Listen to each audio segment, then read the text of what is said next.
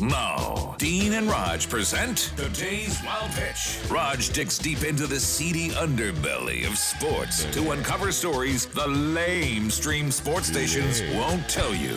Here's Rog.